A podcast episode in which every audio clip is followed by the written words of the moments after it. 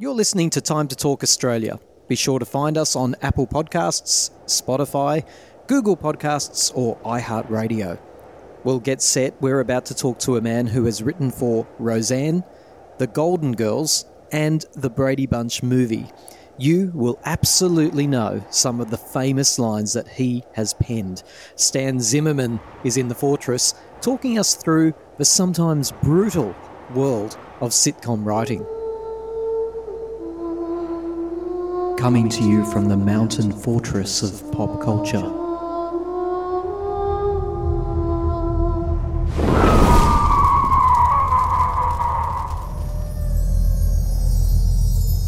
You're listening to Time to Talk. And he thinks I'm super cool. Sure, Jan.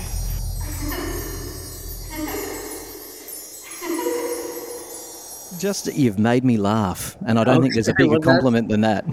That's important. I have found that laughter gets you through a lot in life. And um, one of the few things that my father actually uh, said that had an effect on me was um, he said that I uh, looked at life through rose colored glasses. And I didn't know what that meant as a kid. And he actually bought me purple glasses. but, it, but it was um, just my outlook on life. And it, as my mother said, I came out laughing. And I use that method in my writing. I use it as I teach actors how to literally be in the moment and not ignore it and um, embrace it and lean into it, even if it feels awful. I, I, I- looking back at these juggernauts, right, of the 80s and the 90s, I'm talking things like Roseanne and Golden Girls, and there are so many more as well. I, I'm curious because I'm, I'm starting to feel it, and I'm wondering if it's a real thing or if it's just a me aging thing. Is the golden era of TV comedy well and truly behind us, do you think? Or Oh, just being too gosh, no. romantic. Do you know how many times I've heard people say that? Yeah. Sitcoms are dead. I've lived when you get to be as old as I am. You get you live through many many phases where people say comedy's dead, but I think now television is in another golden age. I mean, just the vast amount of work and content that's out there, and different kinds of content, and luckily now different voices are being heard and more diverse voices. And you know, when I was starting out, it really was a white, straight, male uh, profession. And I remember even just reading from my little house in a suburb of Detroit, Michigan, that Garry Marshall and his writing staff used to play basketball in between work. I was like, oh, I'm, I'm screwed because I can't shoot a basketball, so I'll never work in Hollywood. And um, when we first came out here, my writing partner Jim Berg and I were told, you know, we had to stay in the closet to keep a job. And so many people of all ages find that very shocking, especially on a show as progressive as Golden Girls was. But we really could not talk about our personal lives then. But there was something very special about that type of show in the 80s and 90s, wasn't there? I mean, a lot of it was bad. I have to put up my hand. It's not all romantic. There was plenty of shows where you thought, oh, like I'm, I know that you probably can't say it, but I can. Things like Growing Pains and Who's the Boss, just uh, inane drivel, really. But then you got those. But fairly- they had good theme songs. they had great theme songs. I, I often go down a YouTube rabbit hole of listening to those. Well, I they might- actually created a, a theater musical using over 40 TV theme songs. Oh, how And fun! It's called It's On, and we've done a couple workshops with it. We did, uh, Megan Hilty was in one of the workshops. She was in, on Smash, and she's utterly brilliant. And she did a torch ballad version of Charles in Charge that will give you new respect for that show, even though Scott Baio, we, we won't talk about now. But um, anyway, uh, he actually wanted to direct an episode of a TV show. Um, and I Oh. just got this very odd vibe from him. But um, Mm. on a more positive note, um, so the uh, uh, Sheryl Lee Ralph from the original Dreamgirls was in the show. So we're still hoping to put that, get that up and going because I think it would be so popular, and it just, it was so fun to sit in the back of the theater during those shows and see people as each song came up and the emotions that each one of those shows brings back for people. But one of the ways you can compare then with now, in my opinion, is to look at some of the revivals and the reboots of old shows, right? Mhm. And I'm going to be brutally honest here. Although there's absolutely a nostalgia factor, 100%, and I'm just as excited as the next person when they bring back one of my old shows. I've got to tell you, Stan, from, from my point of view, the writing is almost uniformly uninspired. And I'm just going to get specific here. I'll look at Roseanne, came back as the Connors, right? Mm. Oh, well, came back as Roseanne in the first place. Yes. The beauty of that show originally for me was there was such a truth in it. Um, mm-hmm. She and always made sure her writing staff always told the story first, and comedy was kind of secondary. It definitely fell from the story. But the reboot. Well, and honestly, living in fear of her firing any one of us. I was in that year when uh, I'm sure you know the story when she gave out her and Tom Arnold gave out T-shirts with numbers on it, and there were 21 writers that year because mm-hmm. they brought on a lot of their stand-up comedy friends who weren't writers at the time. And so the first day of filming, they had us all get our T-shirts, pick a T-shirt, and that way they wouldn't have to learn our names. They could just point and say, "Number 13, you're fired." And uh, my birthday is October 13th, so I, I still have that 13 um, T-shirt. At the at the time, I didn't understand how offensive it was, and I later learned because the writers, other writers, were very upset by that whole idea. I, mean, I thought it was an old wives' tale, but it's true. No, it's true. I think I've worn it two or three times. I just want to. You never got fired. Well, we did get fired. Um, the end of the season. Well, they also told us when you go down to the set for run throughs, don't let Roseanne see the whites of your eyes because then she could fire you. So I just found the tallest person and stood behind them. up oh until we wrote the lesbian kiss episode. And then we heard, who the hell wrote this? And all the writers parted and pointed to me and Jim. And they kind of pushed us up to her. And it was like, you know, going to see the, you know, the, the powerful Oz, you know, with the fire and you're scared. Mm-hmm. And, and then she was like, this is fucking funny. And she loved it. And she fought for it and she got. You won an award for that, Roseanne. Um, uh, we got well. nominated for a Writers Guild ah. Award. It was our second. Golden Girls was our first nomination. Can um, I dig into that episode a little bit because obviously, like the, the the lesbian kiss episode, right? It's like it's a brilliant episode for a start. I always thought with Roseanne there was uh, like a room of writers, but it seems like is that an episode that you and your writing partner Jim wrote together alone, or were there a group of um, writers? We actually, um, it was during the Northridge huge earthquake. We were writing it. I have pictures of Jim underneath a table during one of the aftershocks. um, so uh, yeah, there was a guy named Michael that we uh, worked on it with. Um, so now you couldn't do it, but Tom Arnold used to run through the halls yelling, "Where are my gay guys? Where are my gay writers?" And that really? was me and Jim. Yeah. So mm. the cool thing was that, uh, and it's, it's something we learned on Golden Girls was to challenge the characters, who they are. So like on um, Golden Girls with uh, the episode about sexual harassment and Rue McClanahan and Blanche's character, we thought, because she kept saying to us, you know, really give me meaty stuff. So we learned early on, you know, look at who the character is and, and throw something at them. You know, like with Blanche, you know, she's always, sex is always her answer. But what if there was a situation where she felt like she couldn't have sex with somebody? So with Roseanne, we were thinking, you know, she's so hip and cool what would kind of rock their world? And what if she got kissed by a woman? And then suddenly it's like, well, how do I feel about it? And how does everyone else around me feel? And um, so that's how that came about, not knowing that the network would literally say, we're not letting you film the episode. And it, it was an amazing reaction. What I loved about the actual story of that was that she wasn't so much confronted by the kiss, in my opinion. I don't know if this is what you were trying to get through, but by her reaction to the kiss, she was confronted by how she was so confronted by the actual yeah. kiss. Yeah, and we did it with another episode, um, the driver's seat, um, because in the show she talked about being uh, physically abused by her father and hit by him. So we thought, what would happen if she ended up hitting DJ because mm. he stole the car? And then there's a beautiful scene where she's sitting at um, the kitchen table I and she it. doesn't have a, a word. And I that was the first time I really saw her as an actress, and she did end up winning an Emmy uh, that season because it was real. I mean, she just she took that moment, and and luckily they allowed just to focus the camera on her and what that meant to her. Is she just going to repeat the cycle of abuse? And that's what I loved about Roseanne was that we were able to deal with real issues in a funny way, but also in a real way. And not to jump to a whole other topic, and you'll you'll want me to come back for two more hours of this, but in 2015, I Sony um, had me go to Moscow to help them develop a Russian Roseanne show. I read about this. Now, how the devil would you do that in Russia? It was very difficult. So, right before I left, um, the Russian government came out with um, a law that said you couldn't talk about homosexuality.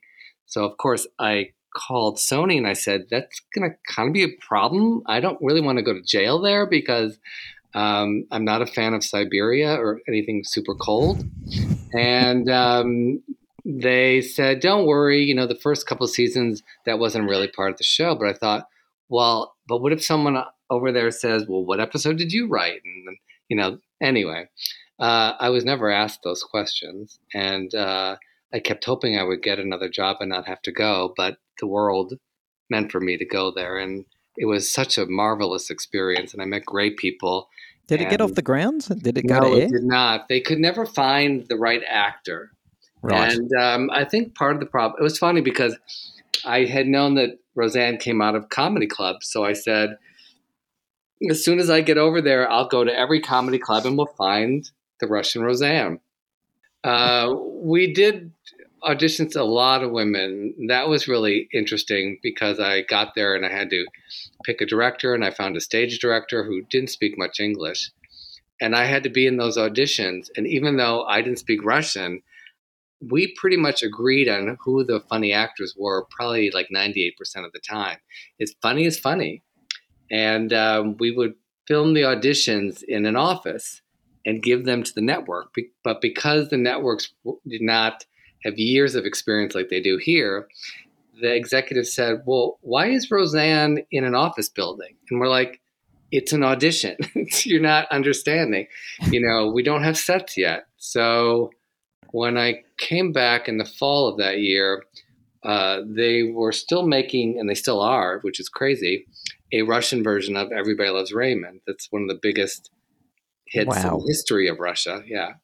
And so I had this brilliant idea. We'll use their kitchen and do screen tests, and we just moved the furniture around a little bit.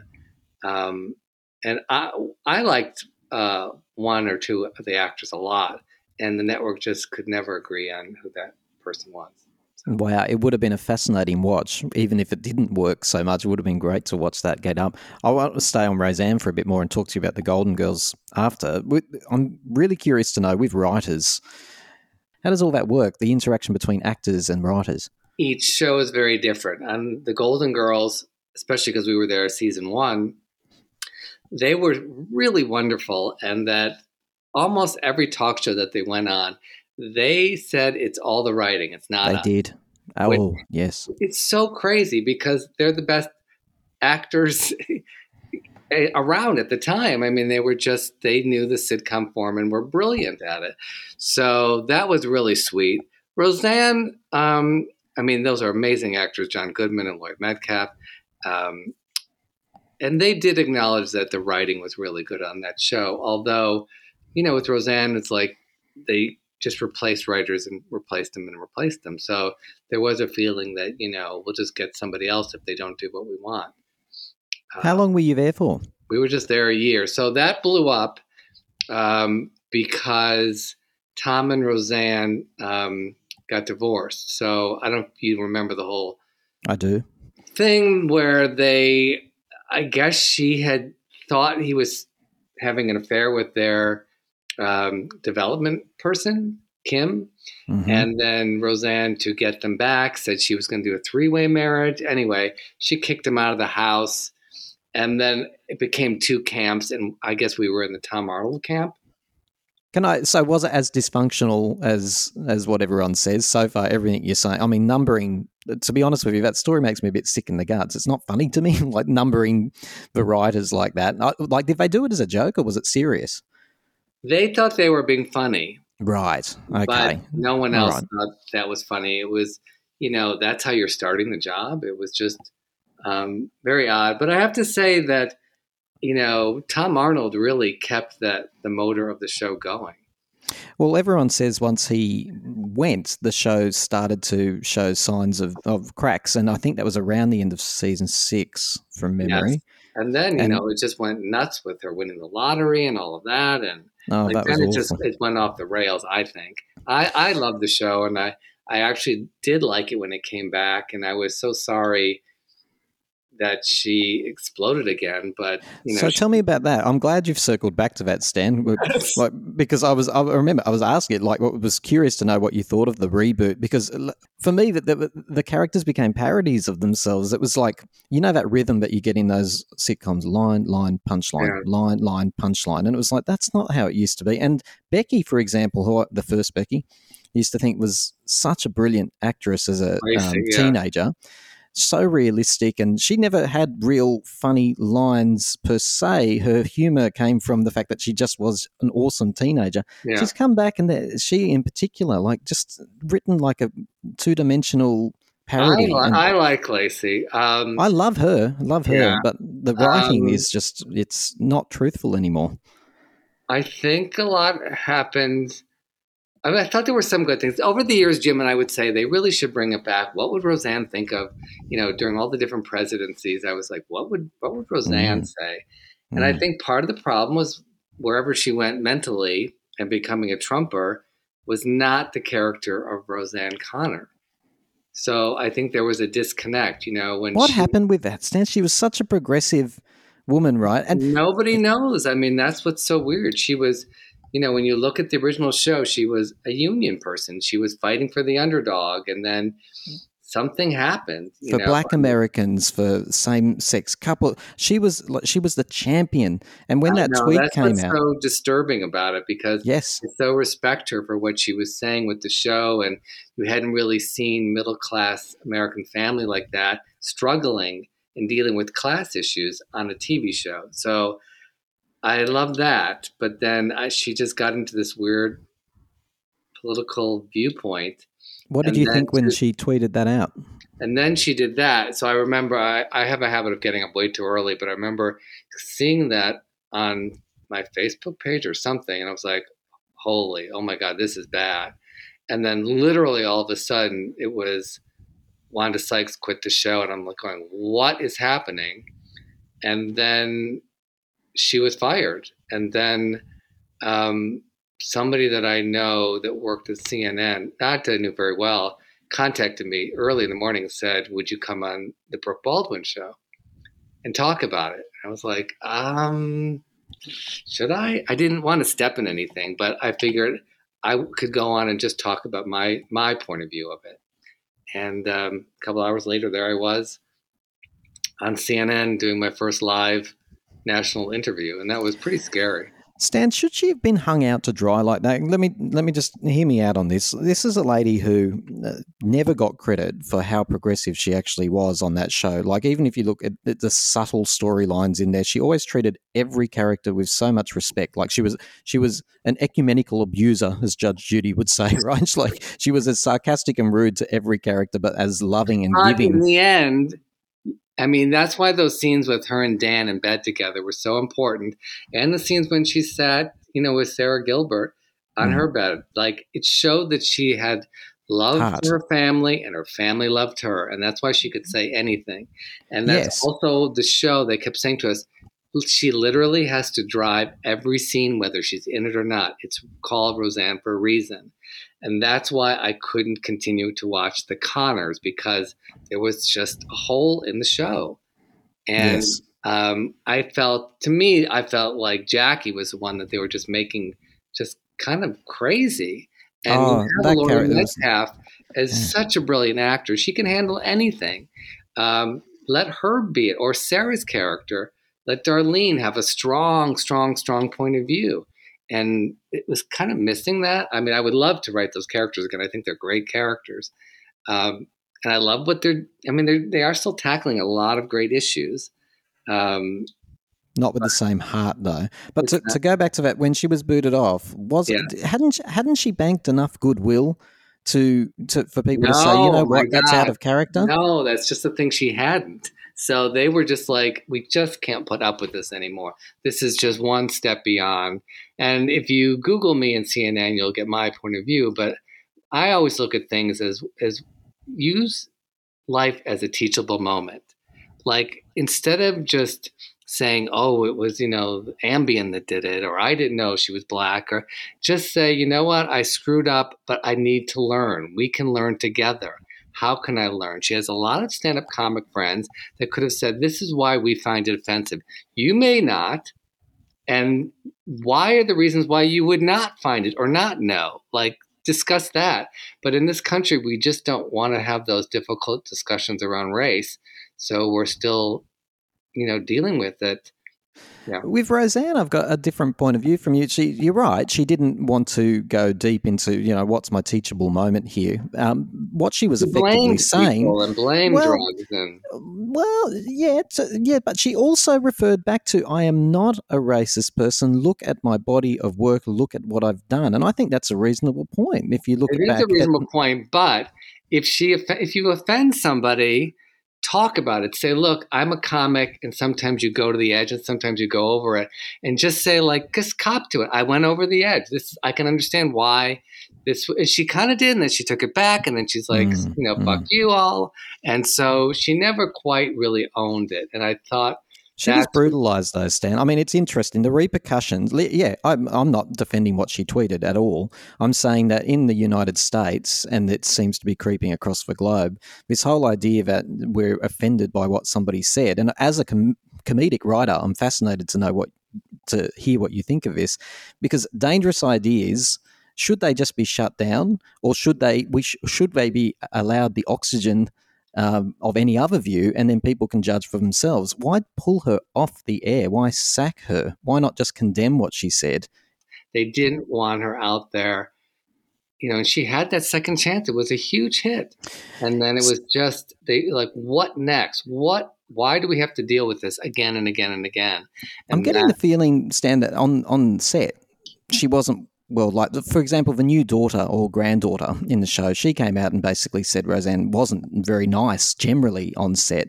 W- well, did look how other- she treated the writers so she was and and the actors when we were there they lived in fear i i remember going down to the set and going oh my god i'd seen laurie metcalf in her first play in new york and i i couldn't wait to tell her and was all excited I'm like no no don't talk to don't talk to me like she didn't she felt um that if roseanne saw her talking to the writers who knows what i mean and that Hang on, sorry. of- Laurie Metcalf was not comfortable talking to you in case Roseanne learned of that. Is that what you're saying?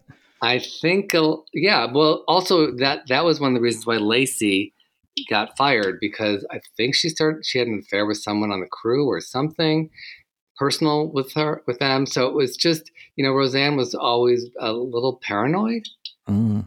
and Wow. um, so that's why you just didn't talk to people. It was like you came down, you did your job, and you went back up there, and you know. I personally learned like no, when I have a show, like everybody should talk to everybody. Everybody, we're all in this together. You know, you want to love to go to work and then you work even harder. And not, you know, Roseanne was the host of a party and you the host creates the atmosphere.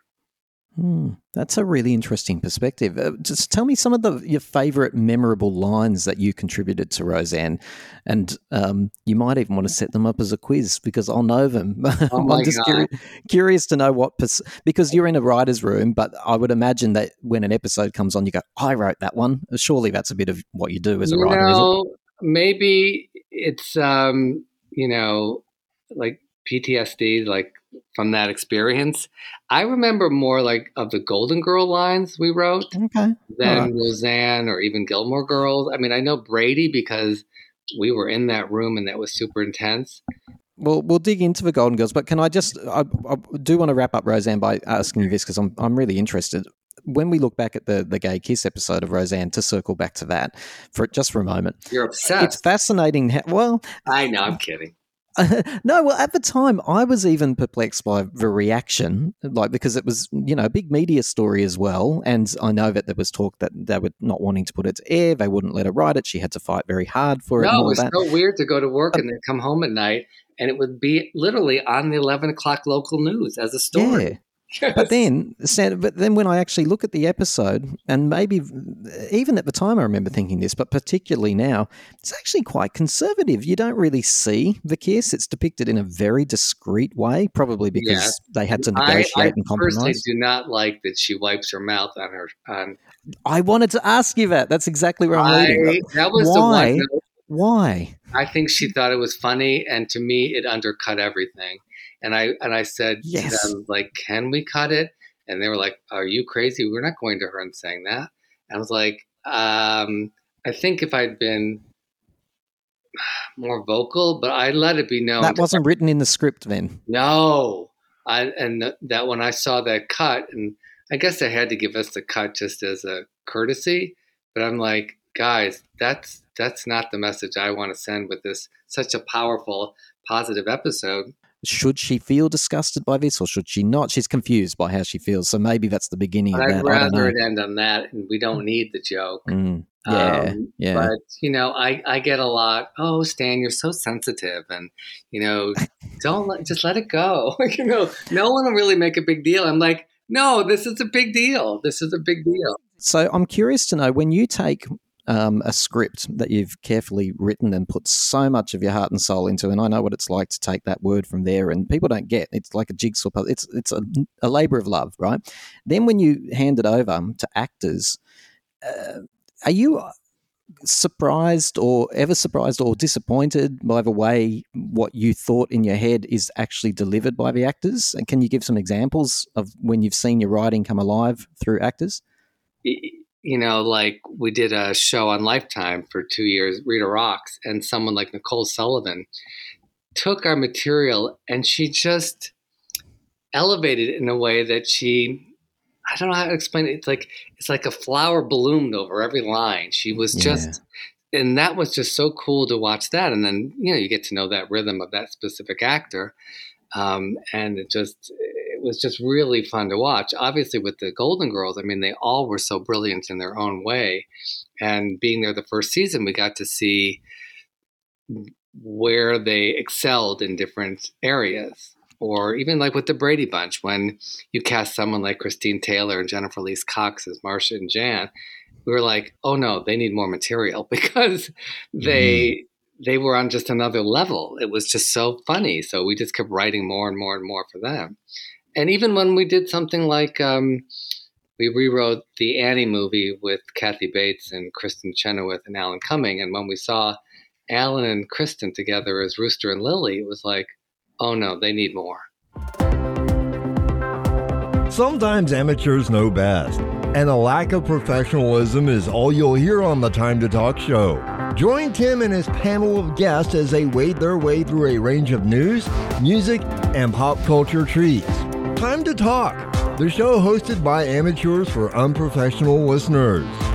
Amateurs, is this the best that they could do? You would have been quite a young man when you started writing for the Golden Girls, wouldn't you? Oh, I think I was like around 10 or 11. right. Let's, Okay. go, with, let's go with that. Let's go with that. So, uh, I guess the point being, you were writing for older ladies. Was that difficult to, to be a young guy writing the words and the language and the behaviors of older ladies? It's so funny because at the time we, I just did it. I was taught as when I started acting class at seven and a half or eight years old. They said just go to a mall and watch people observe, and so I was always doing that, and and ended up doing it in my writing as well. And um, you know, I watched the women in my life, my grandmother and my mother and my sister, and so I was always very sensitive about their sto- stories and the and the women in my life and their, you know friends.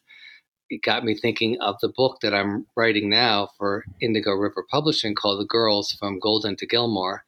And it's about all the wonderful women that I've worked with Anne Roseanne, and um, um, we'll see how she likes that. Um, Did you put that rude Roseanne line in the Golden Girls? Was that you? What? There's a line in the Golden Girls where they where they have a little pot shot at Roseanne. Um, they're doing a they're doing a commercial in the Golden Girls kitchen. No, they wouldn't have known Roseanne. Well, he goes in this character. They're filming a pizza commercial in the kitchen. He goes, "Look, if I wanted this kind of abuse, I'd be working on the Roseanne Barr show What, where was that in? in the Golden Girls." No, Yes, really? What what Yeah. year? Like the last year? and they origin. It's Rose is addicted to medication. That's the episode. Okay. She's um, and she's in the kitchen and she's baking and she tells them all to get out and she. How do I not know this? I know it's very good, and she has a complete, um, as we call in Australia, spack attack, and she storms out, very unrose like. And the director packs up, and they say, "Please stay and use the kitchen." And he goes, "Nope. If I wanted this kind of abuse, I would be working on the Roseanne Barr show." Well, everyone in town know knew how awful she was, and you know, in the oh, beginning, That's she so was, sad to hear, you know, because she's a hero of mine. Right. But in the beginning, in the beginning, I think it was a lot of, you know, she's a woman. Just be quiet. You're lucky you have a show. Um, and they didn't really respect. This was her life. It wasn't just a TV show to to Mm, her. mm. um, you know, I I wasn't there, so I don't know how she treated everybody, but I'm assuming, you know, and she's been very open about her issues with mental issue with mental health. Give us a, a flavor of what it was like working on the Golden Girls.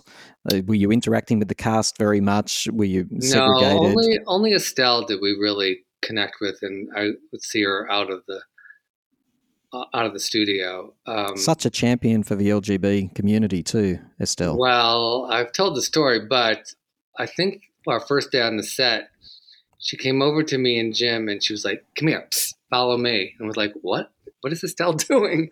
And she took us around the corner of the set, and we're like, and she said, um, "You're safe with me. Like we're we're part of the same tribe." And we thought she meant Jewish, and she meant gay. Mm. And so she knew we were, and she was like, it was, she was going to keep that a secret. So right away, we knew it was not an open atmosphere to discuss that, but we knew that she had our back, and it just made us love her instantly.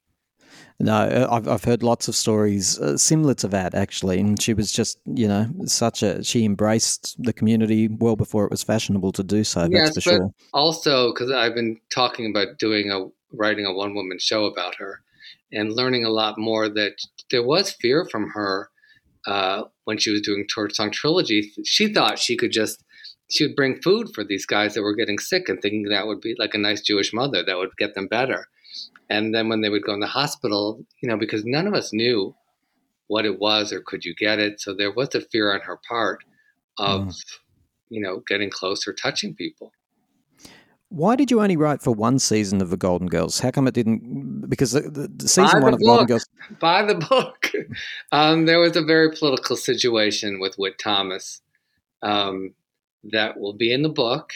And then also will be in the book is my last um, recent, now, oh, now I guess it's about two years, um, Susan Harris and I on the phone. She was not very happy with um, when she found out we were writing the show called Silver Foxes Right. because I think That was the male equivalent of the Golden Girls, wasn't yeah, it? Yeah. So I guess a lot of people had come up to her and said, "Oh, I hear you're doing a reboot of Golden Girls with guys," and she's like, "What are you talking about?" And she accuses us of saying that you know we created Golden Girls, and I had to tell her like we would never say that. We were so lucky to have worked on the show just for the brief time that we did, you know, but a pivotal time in the first season, and um, I had to calm her down because she was just livid. I said, you know how the press is. It's easy for them to say a gay men's Golden Girls. I said, but look at everything I've said about sh- our show. It is a shorthand way of, of describing it, but you know, we are, you know, we learn from it, but it's not the same thing. And she did not make up ensemble shows. You know, she wasn't the first one to do it. Did that ever get up off the ground? No, but actually, uh, because uh, I'm someone that doesn't take no very well, we have lately turned it into a one set play. Uh-huh. Um, and so, actually, last night, someone in Florida was contacting me about doing a reading of it next month. Um, but we would love to do it. I think that's a way to show the networks that are still um, scared of the show because they are homophobic and ageist. I mean, they those are two whammies for them. They think I literally had a big streaming company, which shall remain nameless, of their development person said it just doesn't have broad appeal. It's a funny show and no, and broad appeal meaning you know young people won't watch it. And I keep saying, but Golden Girls. Yeah, exactly, exactly. Um, it will, yeah, it, will that- it will get done one day. We're not going to stop. you did win an award, I think, for one of the episodes, Rose's mother, wasn't it, in series one? Uh, we got nominated for a Writers Guild Award. Um, Yeah. It actually was called um Blanche and the Younger Man. And I thought, well, we're never going to get an Emmy nomination for that. So I talked them into calling it AKA Rose's Mother. So I had a Uh-huh. plan.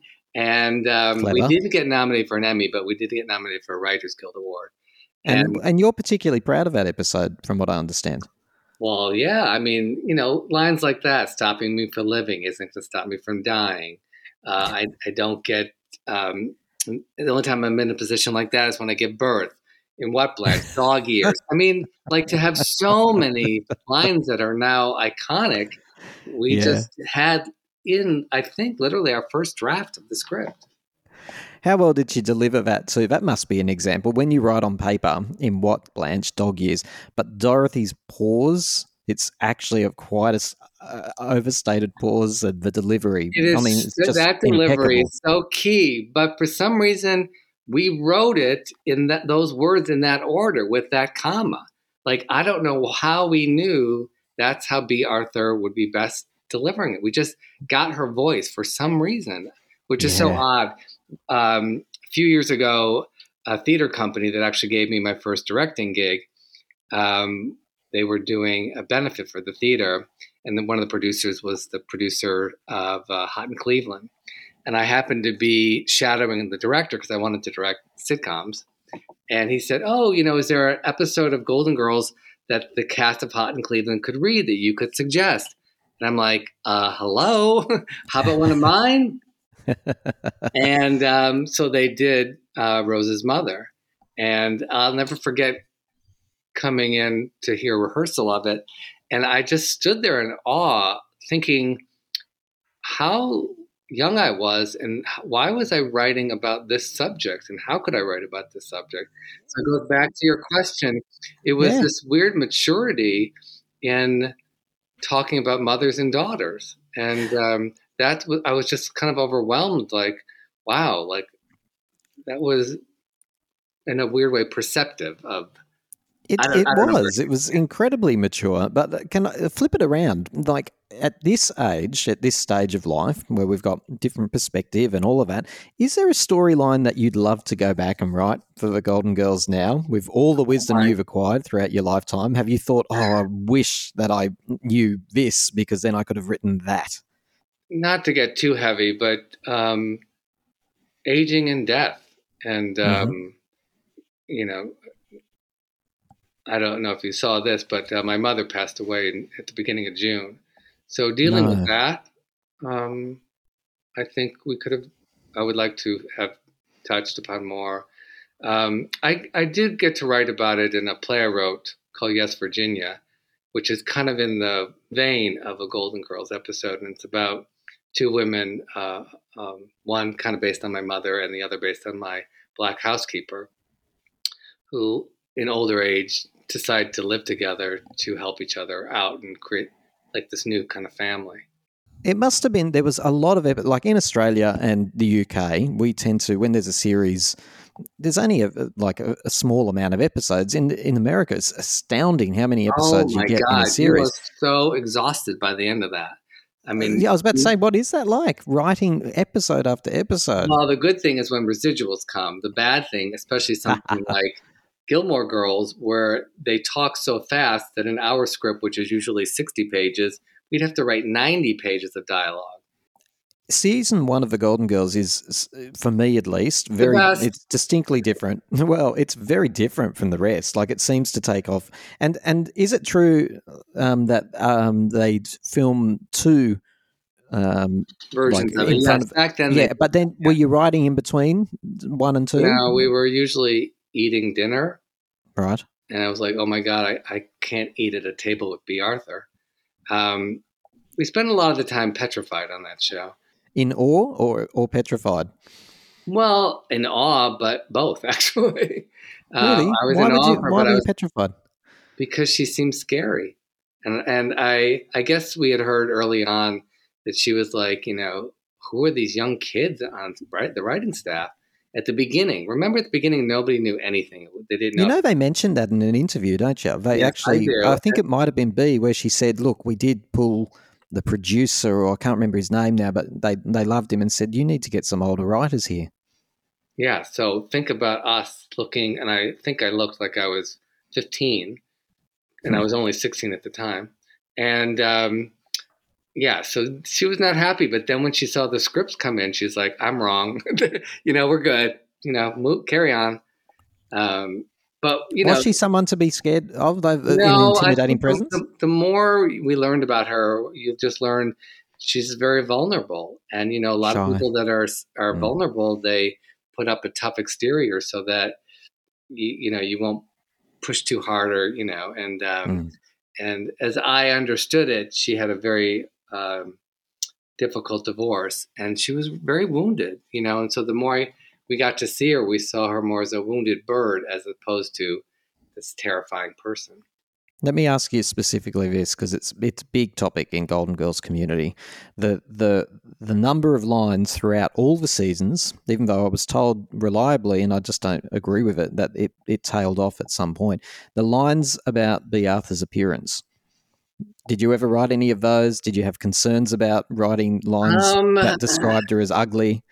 Yeah, I I don't. I hope we never did anything. I know one line she says something about that was before I had the hump on my back, hmm and I think that kind of started it. But in my mind, she's making the joke. It's self-deprecating about her rather than other people saying she's ugly or.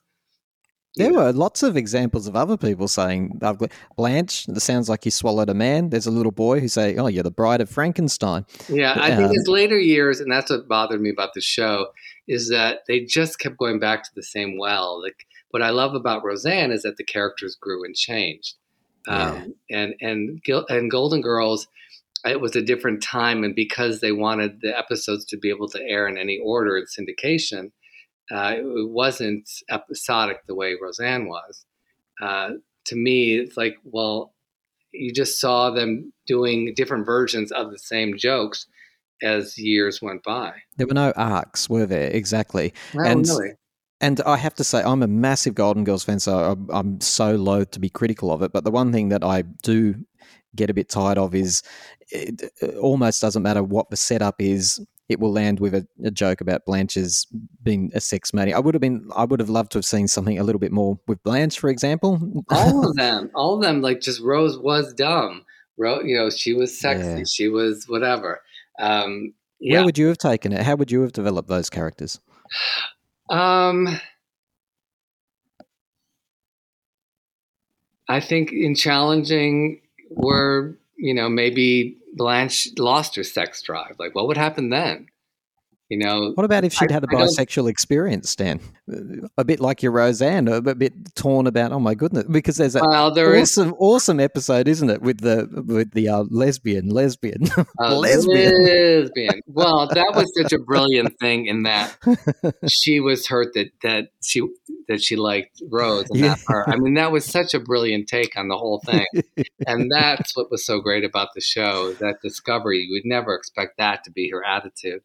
Um, but I think that would have been kind of interesting. Like, what if she did have a non-sexual, but she fell for this woman? Like, Mm, and she mm. felt like that was her soulmate but she's so used to it always being about sex but what if it wasn't or what if you know there are certain medications now i understand that you lose your sex drive i mean th- those are all things that i as a writer would have loved to have pushed things like that that that Mm. probably would not have gotten by because they would have felt oh we can't lose what people love about the character but to me it just would show more depth to each character um, and even with adult education, when you can kiss my A, I Yes. never thought we would get that by the censors. I thought, well, they're going to flag that, and we'll have to come up with something else. And one of our episodes, we came up with the name Saint Olaf. I mean, I remember we were sitting there with, you know, maps and things, and coming up with different names and what could legally we use, and and then you know those stories just kept getting crazier and crazier and crazier. So hang on, you you coined the the Saint Olaf stories. we were in the room. I don't know who brought it up, so I think we mm-hmm. just came up with a bunch of different names, and that sounded like. But I, I think it might have been in our episode, but it was in the room when we all were. And at that point, I think you had to find a city that something it wasn't really there or something, so that legally we could just use it. I don't know what the rules were, Put a twist on it or whatever. Yeah. Yeah, yeah. you know, oh, like no, no, I will not have a nice day. I mean, that is so crazy. I love that. that that that is something we wrote and i literally have a t-shirt I, i'm holding a coffee cup with the picture of bea arthur and that yellow phone with the cord um, that that is on a coffee mug that i had to, I had to fucking pay for too um, oh, did you? Yeah. That must have hurt. now it, i should be given free some people do send me free things and it's so sweet um, but yeah that i had to have that but things like Sure jan like who knew that that would become a thing uh Please give us a flavour how you ended up not on the Golden Girls anymore, though. The reason is that Witt Thomas didn't want us back. Um, it was very political. So when we were brought on staff, they had a writer that they wanted to be on staff, and the staff wanted us. So they had us both write a script very early on. Our script went on to be nominated for a Writers Guild Award, and the other woman, the woman's script, um, and no, nothing against her. She's a great writer. It was rewritten, had to be re- totally rewritten. Um, so Witt Thomas, I don't think ever fully embraced us being on staff because it made them look bad that they that they were wrong, and so they again. Now you're making me tell the stuff that's in the book. Yeah. Everybody had a director's chair with their name on it except me and Jim. So it was little things like that that was like it was like oh you don't really you're not really valuing us you don't really This isn't because you were uh, openly gay people. You're were not openly gay, so maybe they knew it. I mean, maybe they were homophobic. I don't know. Do you think that was a factor? You're not sure. You're not sure. we don't know. We don't know. Mm. Um, Well, uh, they missed out, didn't they? the only time Susan Harris ever talked to us was at the wrap party, and she loved what we had done. And obviously, everyone, you know, from the actors on down, were loving what we were writing. And she was like, "I'll see you in a couple months, and great job." So I left the wrap party going, "Hey, season two, here we go," you know, and have a nice vacation and, and enjoy yourself over the summer. And nope. Um, but I wasn't shocked because I could. How just- do you find out that you're not coming back then? I think the our agents called and told us that they're not picking up our option, and I wasn't totally shocked. They liked keeping us kind of on pins and needles about it, and Mm. um, that was not fun to go to work knowing you always had to prove yourself. And we was we were not being paid a lot of money. We were the low men on the totem pole, and I think Mm. we could have obviously offered a lot to that show in season two. Did you? uh, And just finally on the Golden Girls, was there a particular character you loved writing for more than the others? Well, I I loved Estelle personally, so I loved writing for her. Yeah. Um, but hers lines had to be like killer jokes every time, so that was a lot. Yeah. obviously, Bea Arthur's rhythm, I think I had, but you know, obviously, there's a little slut inside of me that um, could put on a southern accent and you know just be Blanche, I guess. And so that was funny. That's Just cool. in our room, because I come from an acting background, I would act out all the characters for my writing partner. Actually, I, I've I've read that we can see a little bit of you in different things. Is it true? We can, if we pause, we can see you in risky business. Yes, you can. Um, Tom Cruise put his sho his hand hand on my shoulder as we walked down Larchmont, which is a street in L.A., but it doubled for a city, a street in. Um, Did he have to reach up to do that? I wish. No. Um, um, I we actually had history because when I was casting, working in a casting office in New York, he had come in just after taps, and he had his hair, you know, the military haircut. Mm-hmm. And as again, as I tell in the book, you're getting all the all the gossip. he was jumping up and down on our couch like he did on Oprah. He was so excited that he was in a movie.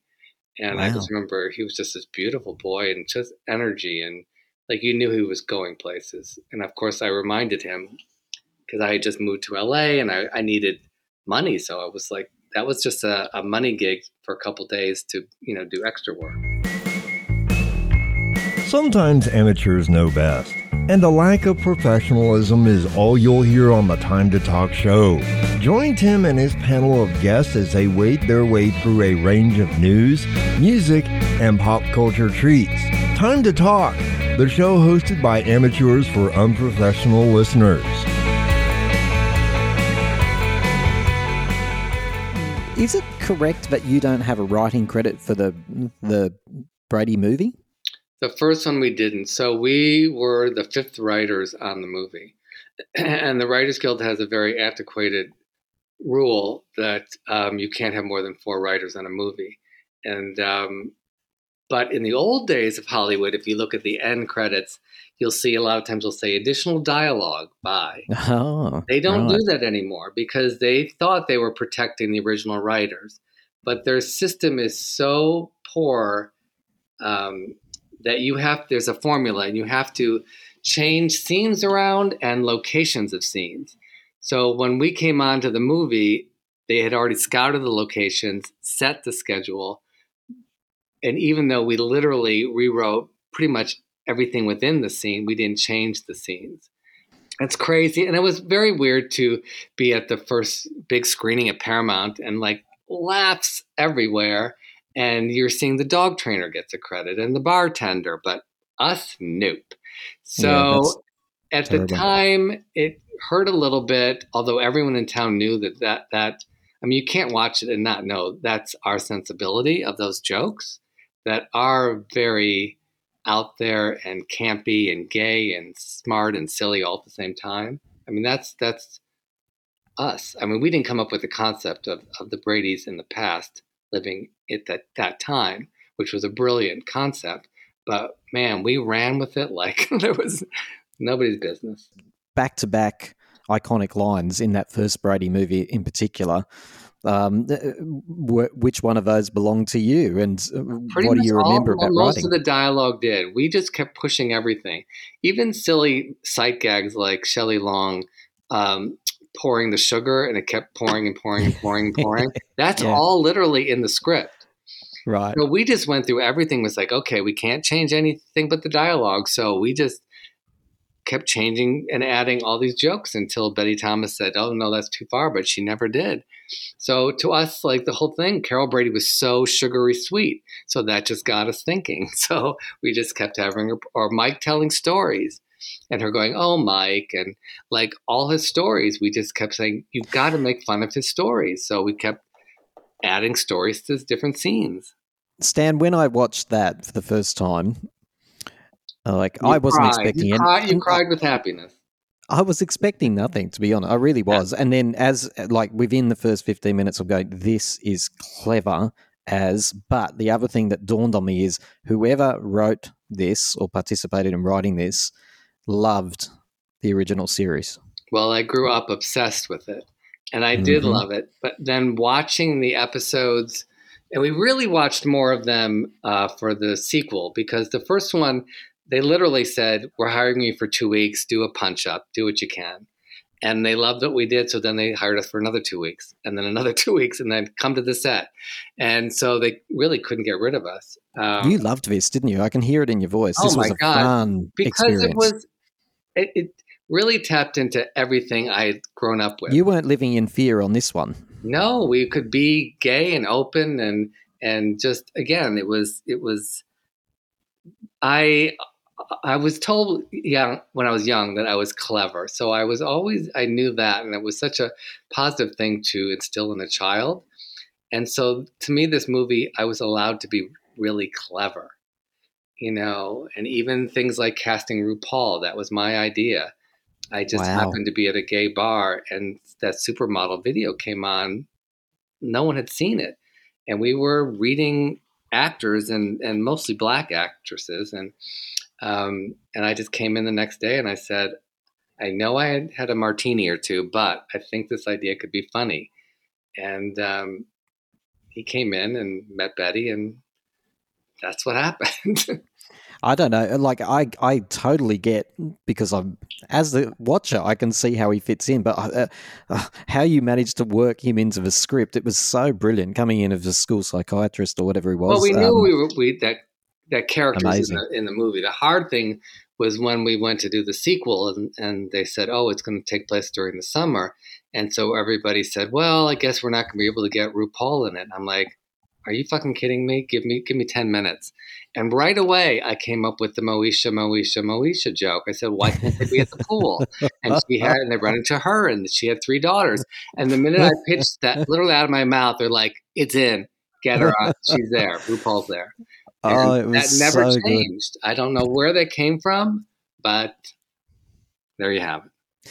the most epic thing I think I've ever seen in a comedy movie is when when they're sitting around. I know everyone talks about Sure Jan, which is the famous meme and all of that sort of stuff, and it's great. But my more favorite line is from the same scene where she goes something about I'm going to go and raise money and we can get money from all our friends, and she goes, "But Jan, You don't have, no any friends." Yeah, And when that face that that girl, I don't know who the actress Jennifer is, Elise Cox. Yeah, She's won me, won my heart forever because that reaction, I, uh, unbelievable, priceless. And Well, I do that face all the time now at work when people offend me.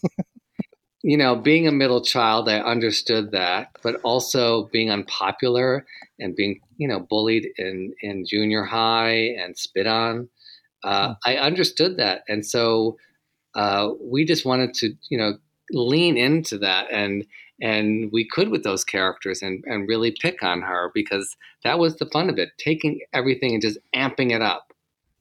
All these other TV shows that were made into movies had failed. So that's why Paramount says, "Oh, here's 15 million. Just make whatever you want to make." You know, they didn't give us very much money. Nobody thought it would be anything, and then it was like, "Holy moly!" yeah, and it was it was the writing. I'm telling you because I, I I always try to imagine that movie on paper, and go, you know what? It was to me quite a risk, like because you were so over the top about everything, and if it had been performed differently, it might have had a very different ending. But they just delivered it so beautifully. I they think brought it to I think it. You know, if we had come on at the very beginning and out of that tone, they may have said, "No, you can't do it. This is too risky." But because it was literally two weeks and she was casting and they were starting to shoot it, it just was. We would write pages and throw them out, and they'd film it. So nobody had a chance to really analyze it, and that's you know one of the big pet peeves I've have about Hollywood is that, especially in television, but also in films, it's done so much by committee. So so many people have to, you know, get their fingers on it and want to. Mm, That mm. by the time you see something, it's very diluted. I think that's why I love this might have bypassed a bit of that. I I love what is happening on streaming channels now because it's so much pure. It, they are hiring people with a vision and they let them do it more than you do on network television. Yes, yeah. Did you get to be with the Brady movies, both the the original and the sequel? Did you get to be there watching your lines come to life? Because I won- I often wonder how they kept a straight face with some of that that material. Um, we went. We were on a job, a TV show. I think we were doing the Gene Wilder NBC show at the time of the first one. So there would be occasional days where we'd slip off. Like I was like, I have to be there when the Monkees are there because I was a Monkees freak.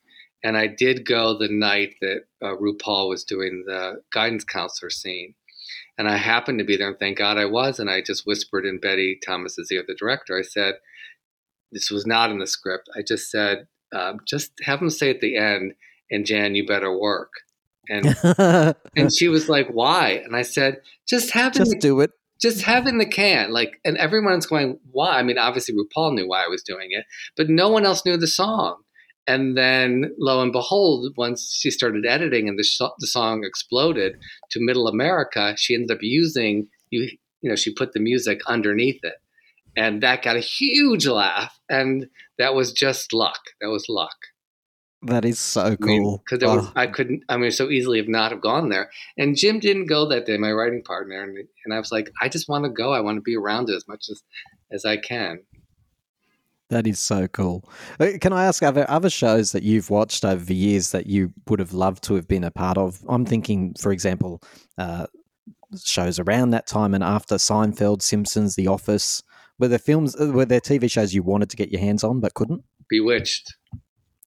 But you were too, uh, you're too young to for do that. No, but we really wanted to do a, uh the movie. Bewitched. version. God, you just write one script and recycle it 60 times, don't you? Yeah, um, we wanted to do Bewitched, and you know how they they switched Darrens on the show. Yeah. So we were gonna uh, hire Dermot Mulroney, and then uh, Dylan McDermott would switch in the middle and don't say anything. oh, are you talking about making a remake of it? Yeah, we want to do the movie of it. Uh, Oh, the movie was terrible. series-wise, Um, I mean, like this will seem very odd, but like there was a sh- chance we were going to go on to Cybill, and that was I mean just Really? to write for her and Christine Baranski, I think would have been super fun. Wow. Imagine if we did get a show on like Silver Foxes and what we could do with it. To me, that's there's stories I want to tell through my own ideas. There's a show on the BBC, or it's it's not there now. It's just every time you talk about the Silver Foxes, the the closest thing I can imagine to it is, um, and Ian McKellen is that his name? He's a very famous British actor. Oh, uh, yes, I know Gary Janetti. Venomous that. or Poison. I think. Mm-hmm. Have you heard of that show? The yeah, British. yeah, yeah, yeah. So my friend Gary Janetti wrote that. Very Oh, right. funny, Yeah. bloody I don't know. I, I actually don't know much about it, but I've I caught the the episodes I can, which of which there don't seem to be very many. It's bloody good. No, it was a funny show, and those actors are, you know, obviously brilliant, and they just had just a funny relationship. I mean, it was it was real and complicated, and um, it was funny that they thought that their, that their neighbor, hot young guy, was you know always around. Vicious, that's the one. Yes, and right from the outset, the writer has obviously sat down and just went, you know what, we're going to just go for it. We're going to Yeah. go for the jugular every time because it's, see, it in is America, vicious. in America, you couldn't do that. They'd be like, "You got to make them nice, and people won't like them." What are you next about to sink your teeth into? What are you most excited about? Oh my gosh. We're writing a new musical, um, doing my play right before I go, getting Silver Foxes up and going. I'm hopefully directing a new play called Have a Good One in LA in October. And it's about uh, Abercrombie and Fitch type story in 1999. And uh, it's four characters, all under 25. And yes, two of them are shirtless male greeters. So Final question, Stan. Could could they could they bring the Golden Girls back these days? I think they should do a movie. Wow, Yeah. Cher would be a good. Um, wow. yeah. Here we go. Here we this is why go. you're in. This is why you're a writer. That's a good That would be idea. But I also heard someone pitch online something that they should do a Shady Pines series, which could be funny. Like That would be great. I think lot of should, stories there. but I think it'd be funny if you did it as a period piece back in the '80s of Shady Pine. Yes, yes. and somehow Oh. the, last, the last episode, um, Sophia shows up. Stan, it's been a pleasure. Thank you for talking to me. Well, thank you for inviting me.